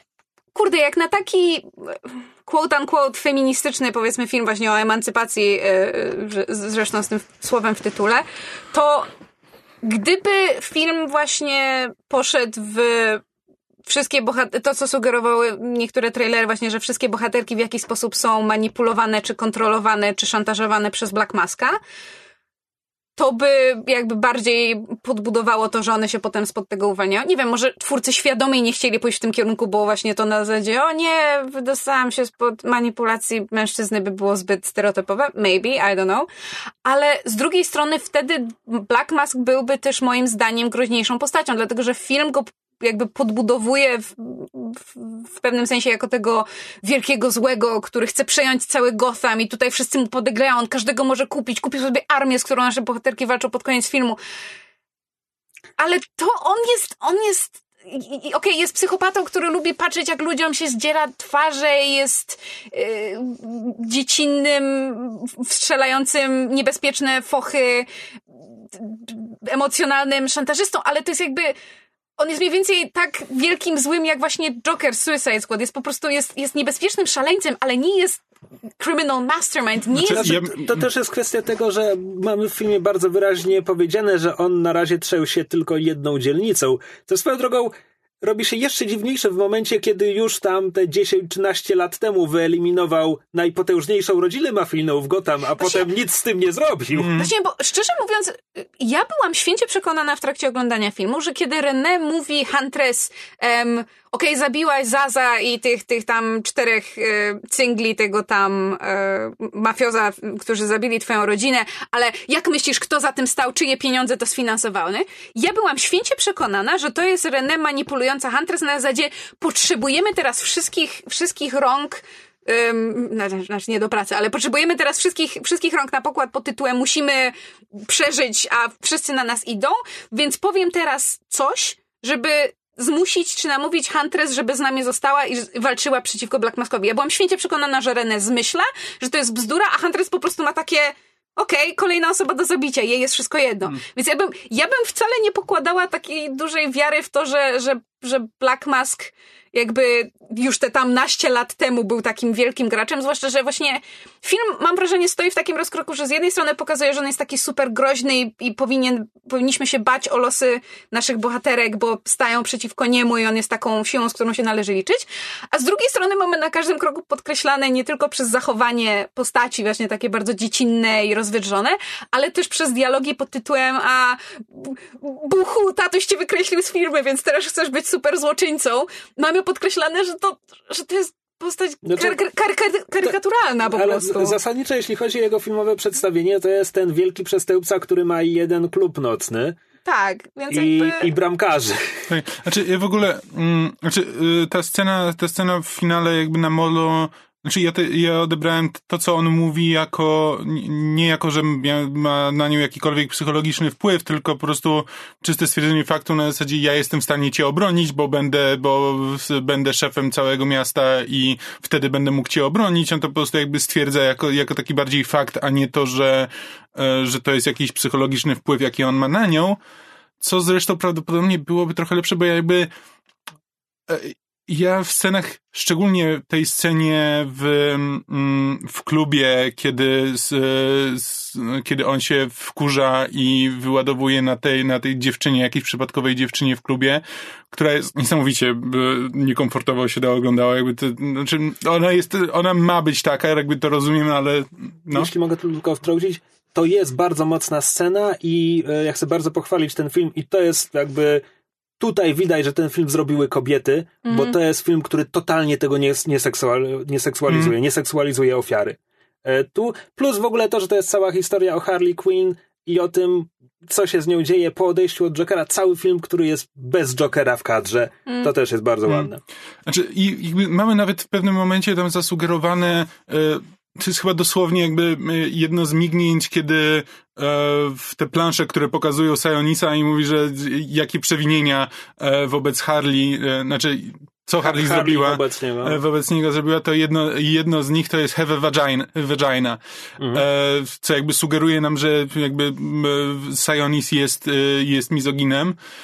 Nie. E, e, no, jakby, no, później, później mamy to wyraźnie, ma, mamy to wyraźnie pokazane, tylko że to też sprawia i też w sumie sposób, w jaki Ewan McGregor trochę gra. Przepraszam, ale nie wiem, czy wyłapaliście głosowanie na Berniego Sandersa. Tak, tak, tak, tak, tak. tak. E, ale to sprawiło, że ja patrzyłem na rolę Ewana McGregora i, i miałem skojarzenia, znaczy na niekorzyść Ewana McGregora skojarzenie z Purple Manem z Jessica Jones. E, tylko, że Sionis nie jest charyzmatyczną postacią w, w tym filmie. Absolutnie jakby pod żadnym, pod żadnym on względem. On myśli, że jest. On, tak, on myśli, że jest, ale jest po prostu, jest po prostu małym chłopcem, który, który się wyżywa. Przepraszam, ale przypomniałem sobie tę scenę, kiedy on oprowadza Black Canary po swoim po, pomieszczeniu, po prostu mówi o tych, tych artefaktach i o swoim doświadczeniu kulturalnym. Tak, znaczy, to jest, to jest jakby decyzja, którą podjął film na zasadzie i, i prawdopodobnie słusznie, żeby, żeby pokazać po prostu Sionisa jako tego, wiesz, właśnie samca alfa, który tak naprawdę jest debilem, który nie wie, który nie wie co robi i jest po prostu małym chłopcem, który, który po prostu bawi się, bawi się w gangstera.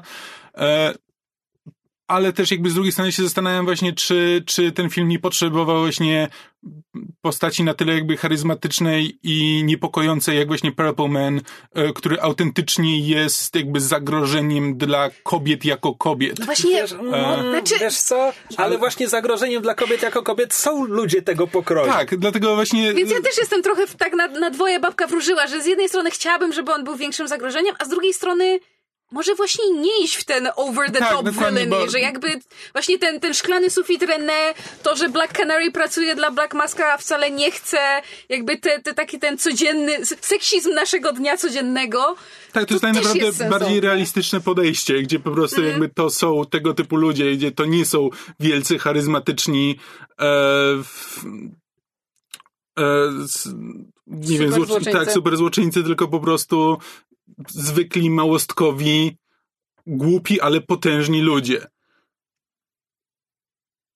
Więc nie mam żadnej, żadnej myśli, dlatego po prostu miałem takie na zasadzie, można to było zrobić tak, właściwie chyba jednak, chyba jednak film podjął właściwą decyzję. Jest tutaj niewykorzystany wałtek i nie mówię konkretnie o Birds of Prey, ale w ogóle o szerszym uniwersum D C, to znaczy o Suicide Squad i tym.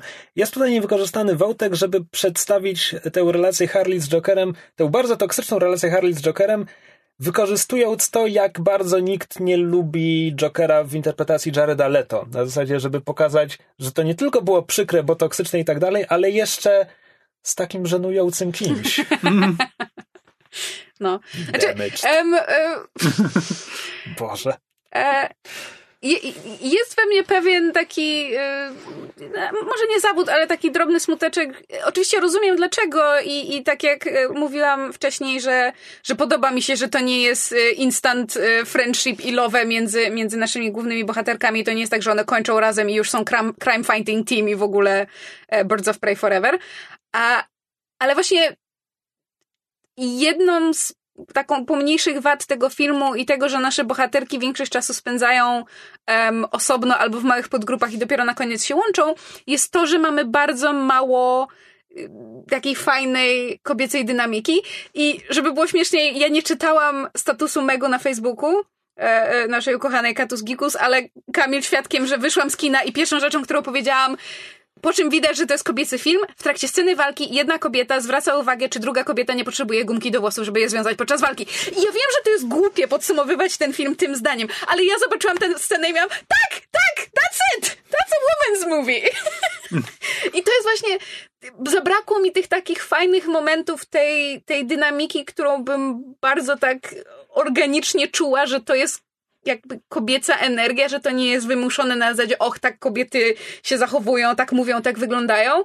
Tak samo jak na przykład, nie wiem, komentarz na, na sam koniec, kiedy, kiedy dziewczyny siedzą, siedzą w tej knajpie i, i tam dziewczyny się zachwycają, że Huntress to jest taka zajebista ksywa, albo że ty tak zajebiście kopiesz w tych wąskich spodniach, jak ty to robisz. I ja wiem, że to jest głupie, ale to, nie wiem, dla mnie to było strasznie takie fajne i sympatyczne i, i żałuję, że film przez swoją konstrukcję miał takich momentów mało. Nie wiem jak... Nie myślałem o tym w trakcie filmu, ale dopiero w finale, kiedy René stoi koło Huntress i Black Canary, ja się zorientowałem, jak, jak ona, ona jest maciutka. Tak, Rosie Perez jest, jest, jest famously tycia.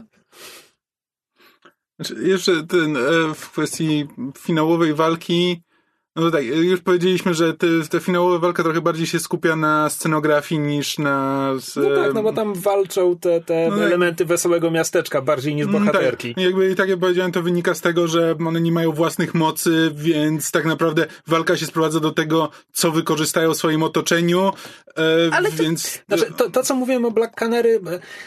Komiksowa Black Canary, Black Canary na przykład z animacji, z Justice League, Unlimited serialu i tak dalej... Ona jest jedną z najgroźniejszych jakby wojowniczek hmm. wręcz w całej lidze jakby sprawiedliwości, hmm. tak? Jakby, że mo- może się kopać z Batmanem i, i tak dalej. Albo może skopać Batmana, zależnie od interpretacji. E... Przepraszam, ale kopać z Batmanem to jak kopać się z koniem, efekt mniej więcej ten no sam. No właśnie, właśnie o to chodzi, że w jej wypadku nie. E, i, I ona ma tę ładną scenę walki z tymi dwoma przypadkowymi frajerami w, w zaułku, hmm. gdzie, gdzie widać, że ona faktycznie jakby jakby ma technikę i w ogóle i niesamowicie kopie i super. I potem sceny walki, w których bierze udział, już nie zwracają na nie uwagi, jakby ani, ani ona się nie wyróżnia na tle. Właśnie o to chodzi, ale, że... ale one wszystkie, mam wrażenie, w tych scenach finałowych, jakby mam wrażenie, że oni tak bardzo próbowali pokazać je wszystkie, że nie, ostatecznie nie pokazali żadnej. Z drugiej strony trudno mi jest p- mieć pretensje o to, że w finałowej walce tak, duże, tak dużą część tej walki jakby robią za nie elementy scenografii, bo to jest trochę właśnie pójście w stronę tej, tego takiego kreskówkowego slapsticku. Może. Ale, mógł, ale mogli ale, jeszcze się... Skoro, skoro znowu padło słowo kreskówkowe, to ja bym chciał podkreślić to, co mi się bardzo podobało jako przedstawienie Harley w tym filmie w scenach akcji. Akcja na posterunku, strzelanie kanistrami kolorowymi. I, I brokatem, i farbą, och, i tymi... Tak? Ym, to są takie... Jaśki takie, ja to, ja to kojarzę z przedszkola, tym się rzucało, grało się w... Znaczy, tak, znaczy, tak? To, są, to są rzeczy wykorzystywane jakby normalnie przy... przy tak, przy przez, kontroli tłumów, tak, przez policję. Tak, tak. E, tak, i w momencie, gdy tam potem jest jeszcze walka w magazynie i ta akcja, w momencie, kiedy ona Nie wiem, ja nawet nie wiem, czy ona specjalnie rzuca, czy jej się wyślizguje kij baseballowy z rąk, także odbija się od podłogi i leci w człowieka. Nie, nie, ona nie specjalnie rzuca. Okej. Okay. I znowu, i spoko, i to jest kreskówkowe i jednocześnie ta przemoc jest tam potraktowana w kreskówkowy sposób, to znaczy tam nie ma nakręcone, jak ten kij potem uderza człowieka i mu gałka wylatuje z oka, więc ja nie rozumiem, czemu pół minuty później lub wcześniej jest to idiotyczne łamanie nóg, także człowiekiem jakby hmm. giba na obie strony. Tak. Nie rozumiem, po co to wcisnęli do tego Ale filmu. Właśnie to jest... Brakuje mi w tej, w tej finałowej scenie, brakuje mi właśnie takiego rozróżnienia na to, że jakby to są, że to są różne bohaterki, jakby jakiegoś charakterologicznego rozróżnienia w scenach walki, gdzie jakby ewidentnie właśnie, gdzie można by było pokazać, gdzie Harley Quinn mogłaby właśnie walczyć w ten kreskówkowy sposób, gdzie po prostu korzysta z najróżniejszych rzeczy, rzeczy wychodzą jej trochę jakby przez przypadek, ale tak naprawdę specjalnie. Gdzie ten, ten, ten Black Canary zawiera, właśnie walczy... Jeśli mogę, no. Ten film zawiera śladowe elementy tego. W momencie, kiedy bohaterki się zatrzymują i pytają, kiedy ona zdążyła założyć wrotki. Jakby no tak. To jest kreskówkowa postać w tym momencie. Tak, ale wiesz, ale Black Canary mogłaby właśnie walczyć bardziej akrobatycznie, kopniakami i głównie tak. jakby na tym się te... René mogłaby wykorzystać to, że jest mała i może się szybko poruszać i znaczy ma w sumie najmniejsze możliwości, ale nieźle przypierdala łomem, nie? Znaczy, bo, bo oni tam, ona używa kastetu i to jest... Ale po tej finałowej to... walce też ma łom, który nie wiem skąd no tak. wzięła, więc... No tak, jakby walcza, Huntress, Huntress mogłaby gdzieś tam, wiesz, z, wypada, właściwie... wypadać na ludzi znikąd no właśnie, i właśnie walczyć z dystansu. Jak, jak, jak Łotr, jak Rogue po prostu. Tak, albo z... nawet jak Batman na zasadzie po prostu, wiesz, że nagle zjawia się znikąd i po prostu wypada na ludzi tak. e, i wiesz, ich unieruchamia jednym, wiesz, jednym ciosem. Ale nie widać tam zupełnie, one wszystkie po prostu mają dokładnie ten sam styl walki. Mm.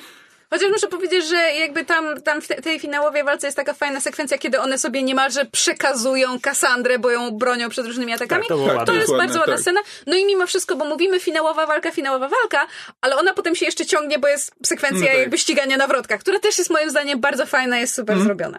Więc jakby... Ma ten film dużo fajnych wizualnie scen akcji. Też się zastanawiam, dlatego że ym, doczytałam, że były dokrętki i jednym z y, reżyserów dokrętek, czy tam assistant director, był Chad Stahelski, czyli jakby gość odpowiedzialny za, za John Wicki, który jakby jest przede wszystkim koordynatorem e, kaskaderskim i kaskaderem i jakby... Choreografem. To, choreografem. Ten, to ten, który zrobił Atomic Blonde, czy to ten drugi? Chyba ten, ten drugi. Leach. Leach, Leach, Leach, jak mu tam. Um, Um, chyba prawie na pewno. Um, oni się tak podzielili tymi widowiskowymi filmami walki. I jakby ja się zastanawiam, czy on, bo sprawdziłam na IMDb i nie jest nigdzie moim zdaniem zapisane jako tam właśnie konsultant czy ka- koordynator kaskaderski. A z drugiej strony ten film się właśnie pod względem scen walki, tego jak są rozegrane, bardzo ogląda tak, może nie aż tak jak John Wick, ale tam są długie ujęcia, widać co się dzieje, większość walki jest jednak z jakimś pomysłem i tylko właśnie ten finał się tak trochę sypie.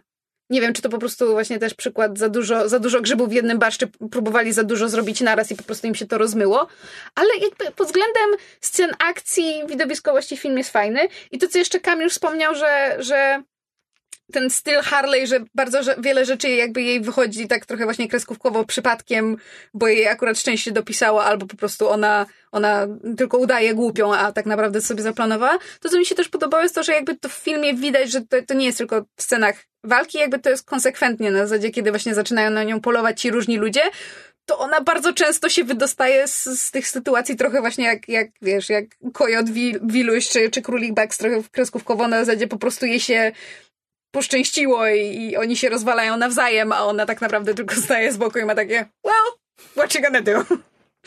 Więc to, to akurat było dość fajnie konsekwentnie przez cały, przez cały film poprowadzone. I, i no właśnie, no fajnie ten film wyszedł. Są, są rzeczy, które można poprawić. Ja na przykład bardzo chętnie, jeżeli będą coś z tym dalej robić, to, to że tak powiem, będę, będę chadzać do kina. Bo, bo fajnie wyszło. I to jest to, co jakby wspominałem na początku, że miałem trochę nie fair może oczekiwania wobec tego filmu, bo to jest bardzo dobry film, jakby superbohaterski, komiksowy. Nie wiem czemu, jakby miałem wrażenie, że ten film będzie miał coś do powiedzenia, czego, czego nie robi. Nie, jakby tu nie ma, znaczy... nie ma żadnego jakiegoś głębszego przesłania, które by było, w, które, nie wiem, które by sprawiło, że hmm, ciekawe, bym pomyślał, jest to dosyć, dosyć sztampowy, standardowy jakby e, najbardziej empowerment niż, niż cokolwiek, cokolwiek co by chciał, tak, co, tak. co by miał do powiedzenia.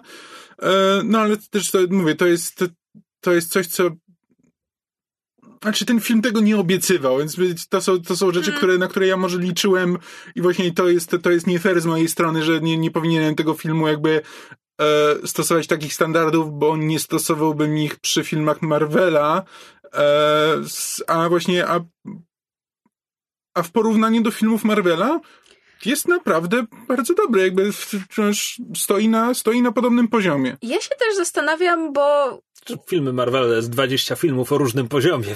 Nie, no oczywiście, że tak, no ale właśnie bo, ten film też ma różne poziomy. Bo zastanawiam się, jak mimo wszystko duży wpływ na właśnie nasze, powiedzmy, oczekiwania względem warstwy jakiegoś społecznego komentarza, czy czegoś, co ten film chciałby powiedzieć, a tego nie robi. Jak wiele z naszych oczekiwań wynika z tego, że okej, okay, to jest film y, superbohaterski, komiksowy, ale jednak to jest film o kobietach i no tak. nakręcone przez kobiety. I jakby zastanawiam się, czy po prostu częścią naszego założenia, wydaje mi się, że tak, w sensie ja mogę ze swojej strony powiedzieć, że tak, że częścią założenia jest, że jeżeli kobiety kręcą film o kobietach, jednak w, w naszych realiach, w których popkultura i historia jako takie w większości są o mężczyznach, to automatycznie znaczy, że mm. próbują coś powiedzieć. Dokładnie. Tak, ja chciałem złożyć raport, raport mniejszości. Mm-hmm. Ja się nie spodziewałem po tym filmie komentarza społecznego. No, mówię, no to, to jest jakby pułapka, w której ja wpadłem na zasadzie, że nie wiem, gdzieś podświadomie traktowałem to jako film feministyczny, którym jakby wcale jakby... Znaczy mógłby być, ale nie musi. Bo tak, ale jakby to nie jest, to nie jest jakby... Wada.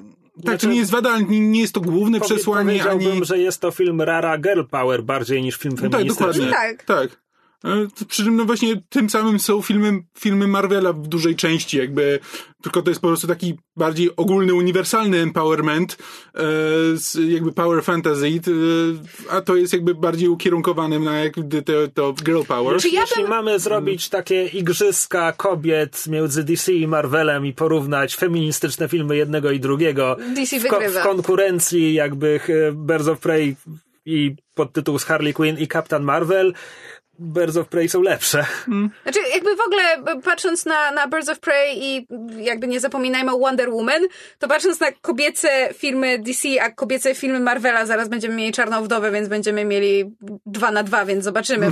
Przepraszam, Oj. zapomniałem, że będziemy zaraz ją mieć. Tak, e, więc jakby D C mimo wszystko wygrywa, bo tak jak Birds of Prey nie są idealne i Wonder Woman nie, nie są idealne, to jakby mimo wszystko jakby bardziej je czuję mimo...